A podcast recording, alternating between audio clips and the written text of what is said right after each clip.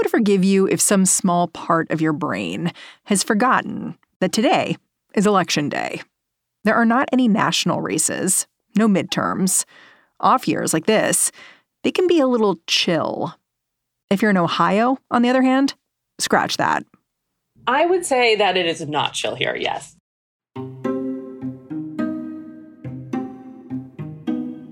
Carter Sherman is currently on a bit of a road trip through Ohio, Akron and Cleveland, then Columbus. She's a reporter for The Guardian. It feels like everybody is revved up and anxious, I would say. It seems like everywhere I go, I see signs. I turn on my YouTube and I immediately get hit with targeted ads. It just really feels like this election is inescapable at this point. Today's vote is all about abortion, a ballot initiative called Issue 1. Voting yes would mean enshrining access to reproductive health care in the state's constitution.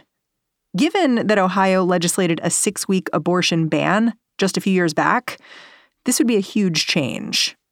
I was at a rally on Saturday that was in favor of issue one, and I saw a young girl who's probably, you know, about as tall as my waist, and she was holding a bright neon pink sign that said vote yes on issue one.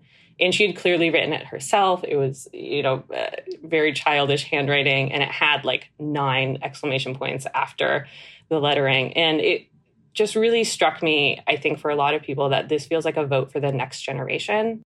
If you're thinking, hold it, haven't we seen a bunch of votes like this over the last year or two? And haven't abortion rights supporters always taken the day? Well, the answer is yes.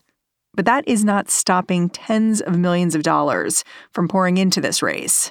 Ohio is the only state this year to be voting on an abortion related ballot referendum and Ohioans are really aware that they are going to be setting a precedent with however they vote.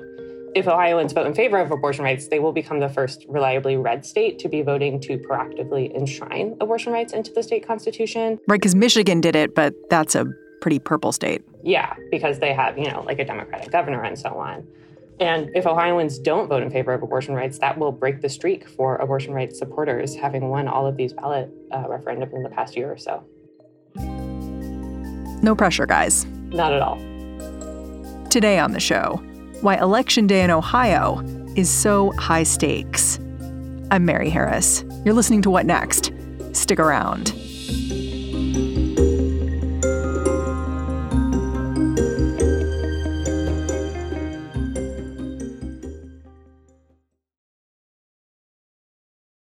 This episode is brought to you by Discover.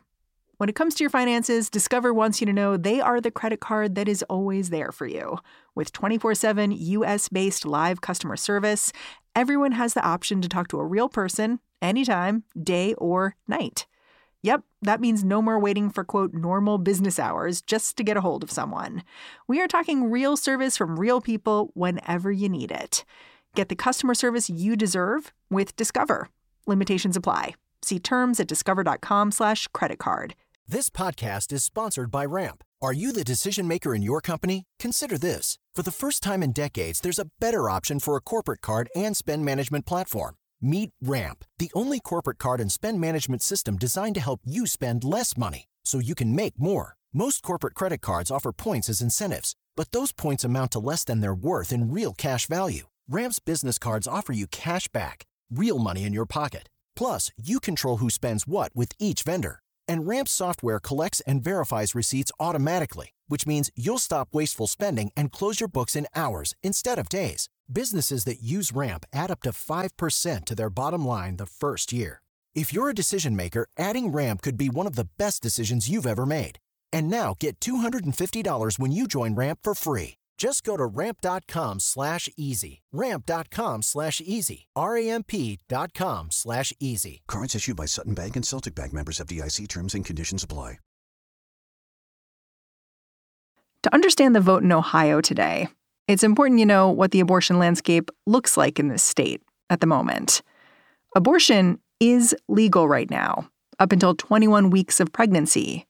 But that's only because a judge has stayed the abortion ban that's on the books.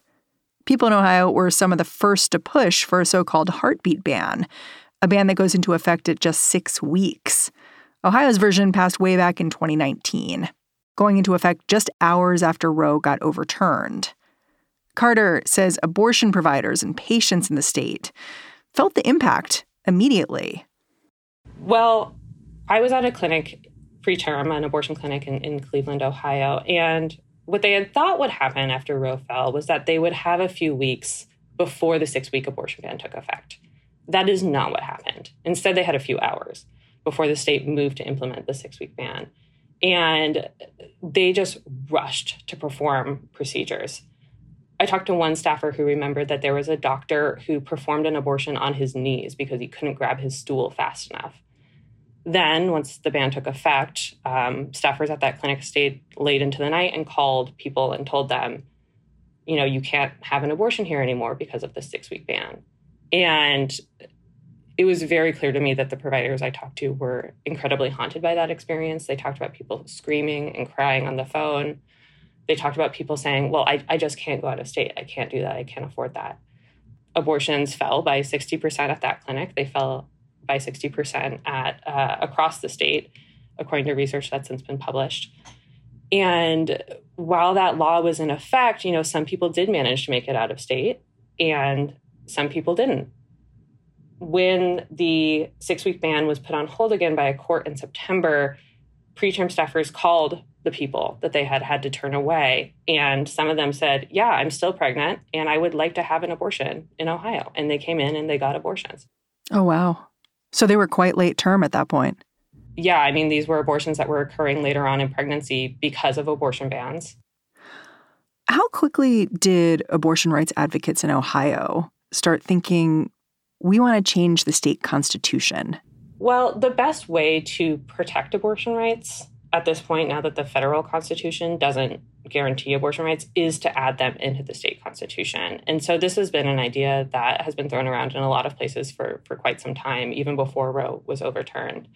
But I've talked to people who, you know, started collecting signatures basically as soon as the ink was dry on that decision. I want to talk about the reaction to that effort, like the lengths abortion opponents have gone to to ensure that the vote that's happening today has every possibility of going their way, even though most Americans are in favor of abortion rights. I wonder, should we start by talking about what happened in August? That was the last time abortion was kind of on the ballot in Ohio, right? Yeah. In August, what happened was there was a proposal that people voted on to amend the process of amending the state constitution. It's very meta. It is very meta. We turn now to a closely watched battle over abortion. At issue, whether to raise the threshold to amend the state constitution from a simple majority, 50% plus one vote, to 60%. Republicans, including Secretary of State Frank LaRose, had hoped to implement the change ahead of November, when enshrining abortion protections into the state constitution will be on the ballot. Had it passed, it would have made it really hard for abortion rights supporters to amend the state constitution in November. Ohioans defeated that measure. They voted to keep the process of amending the state constitution the same. So you just need a majority of people. You don't need 60% of people. Yes, you just need a majority of people, and you don't need to gather signatures from every county in Ohio. You can just gather them from half of the counties in Ohio. It's interesting because my understanding is that only a third of all Ohio ballot initiatives would have passed under this stricter standard. So it, it really would have had an impact on shutting down the idea of voters deciding what their laws should be. Yeah, I mean, I think that it wasn't just abortion rights supporters who were really opposed to that vote. There were a lot of democracy groups that were thinking, you know, this is anti democratic if we try to amend this process and make it harder for voters to have a direct say on their state constitution.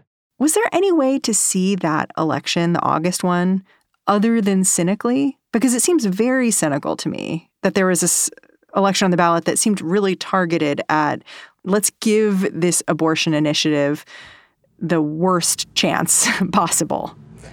I mean, I think a lot of people really do see it cynically. And I think they also see it cynically in part because they don't think that the Secretary of State in Ohio, Frank LaRose, is playing fair.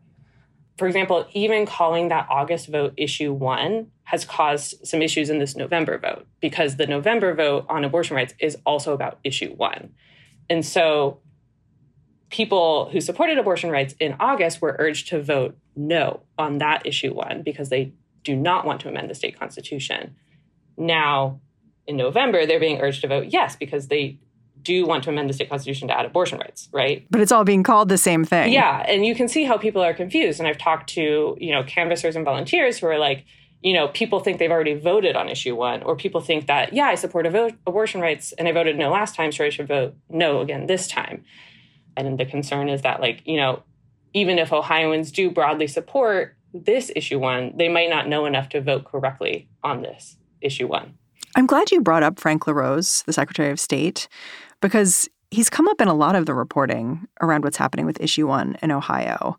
Can you just lay out the reasons why people, especially abortion rights folks, are suspicious of his motives? Like, is he a straight shooter? I mean, I think that abortion rights people would say no. And in fact, they have sued over some of the things that his office has done. Like what?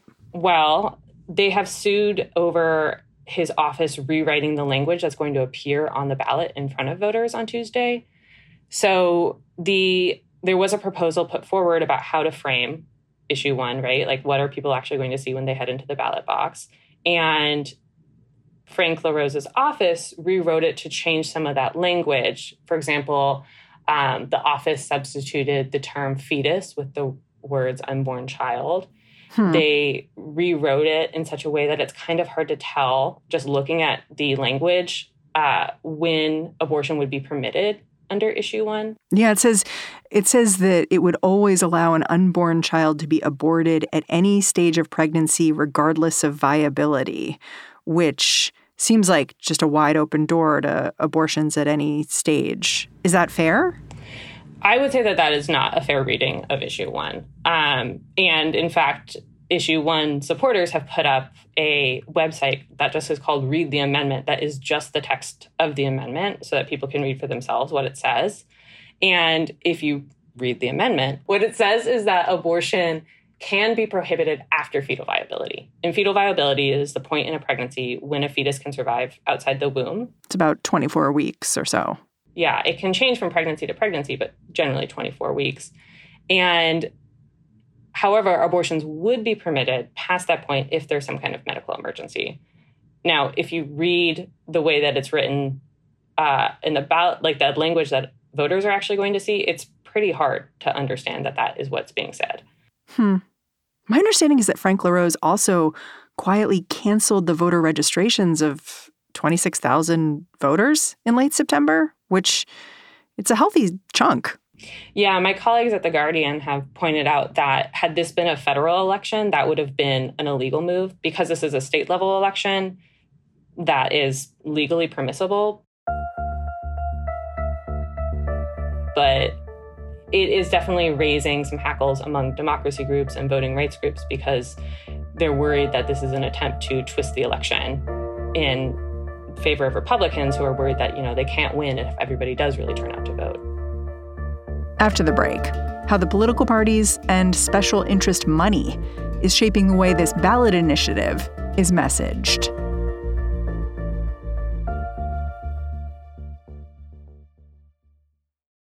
This episode is brought to you by Progressive Insurance. Hey, listeners, whether you love true crime or comedies, celebrity interviews, news, or even motivational speakers, you call the shots on what's in your podcast queue, right?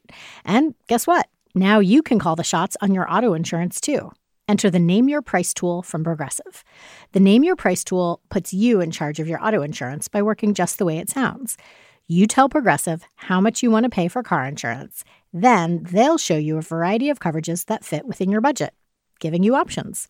Now, that's something you'll want to press play on. It's easy to start a quote, and you'll be able to choose the best option for you fast. It's just one of the many ways you can save with Progressive Insurance. Quote today at progressive.com to try the Name Your Price tool for yourself and join over 28 million drivers who trust Progressive. Progressive Casualty Insurance Company and Affiliates. Price and coverage match limited by state law. Okay, so it seems like Ohio's Secretary of State is definitely trying to put his thumb on the scale here in terms of the outcome of this ballot initiative. But I'm curious if you can also lay out the way interest groups are weighing in, using ads and earned media to sort of set the terms of this ballot initiative and how people should think about it. How are Republicans in the state characterizing what this vote is all about? What's really interesting is that they're framing this as a contest over parental rights. Hmm. Yeah, which is obviously a very contentious issue across the country. And they're doing this in sort of two main ways. Um, they're basically saying that if issue one passes, it would remove laws that require parents in Ohio to get involved if their minor child wants to have an abortion. Is that true? Would it actually do that? Legal experts say no. Yeah. Okay, so so they're arguing that this would cut parents out if their minor daughter wanted an abortion, but that's not actually the case. That's a fear. That's a fear. Yes. The other thing they're arguing is they're pointing to this list of rights that issue 1 protects. And issue 1 protects not only the right to an abortion, but some other reproductive related rights like the right to keep a pregnancy or the right to contraception. And in that list of rights, it says issue 1 protects including but not limited to these rights. And so anti abortion people are basically zeroing in on that phrase, including but not limited to, and saying that, you know, under issue one, people could get gender affirming care without alerting their parents. But gender affirming care is not mentioned in issue one, is it? It is not mentioned, no. And the experts I've talked to have said that that is a dubious at best assertion. Huh. Yeah, I mean, you're seeing this in the ads. Like, there's one that caught my attention that it talks about your daughter's young and vulnerable and online. Today in Ohio, if your minor child wants to have an abortion or get a sex change, you as a parent have rights. This amendment would take away those rights. It doesn't. And I'm just thinking, whoa, what a world that's being imagined here about my child and what she's seeing and and what she wants. It just it seemed pretty um, extreme. And someone who is coercing them or is talking them into something could take my teenage daughter. She could get an abortion or get a procedure done, and I don't even know about it. That's what's scary. If you as a parent want You can see how it would scare people for sure and make them feel out of control and interestingly sort of pivot the argument away from is abortion right or is abortion wrong and turn it into something else entirely. And people have been really struck by that when they talk to me. They're saying that these arguments aren't about whether abortion is morally or legally permissible. It's about, you know, my rights as a parent. And I don't know how to feel about this sort of twist in the argument. Yeah.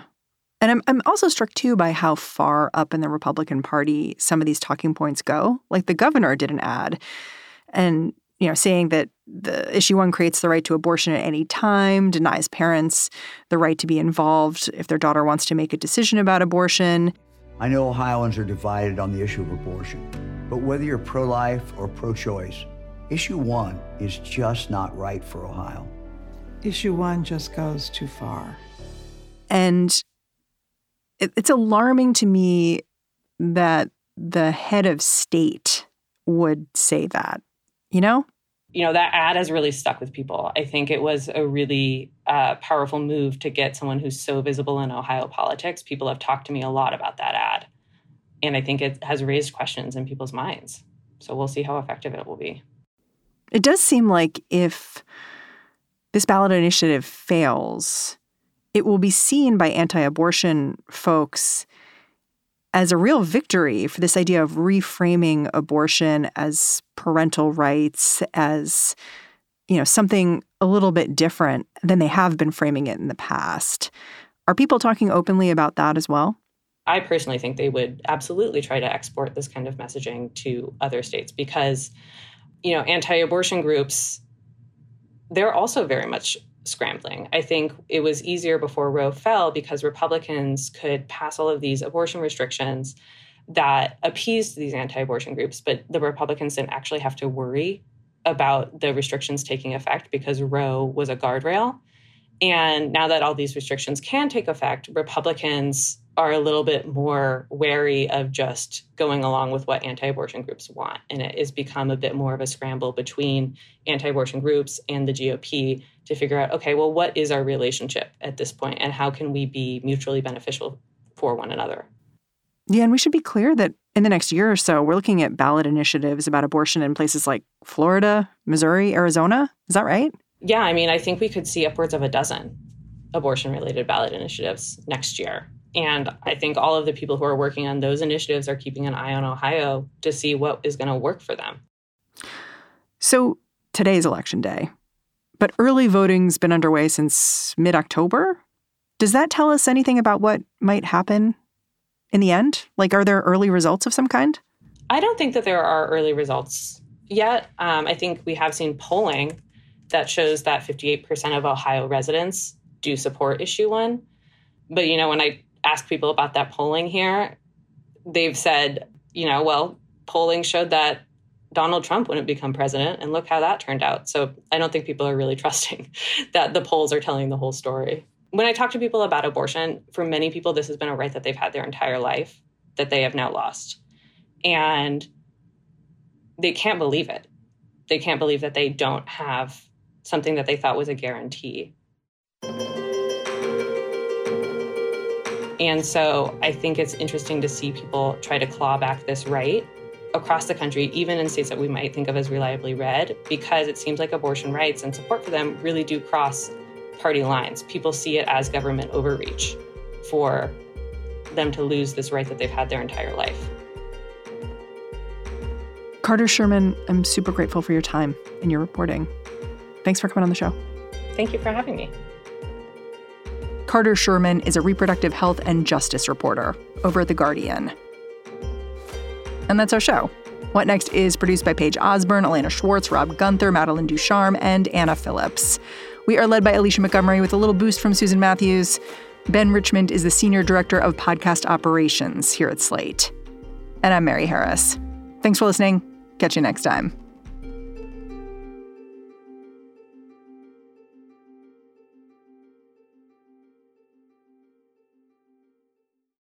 Without the ones like you, who work tirelessly to keep things running, everything would suddenly stop.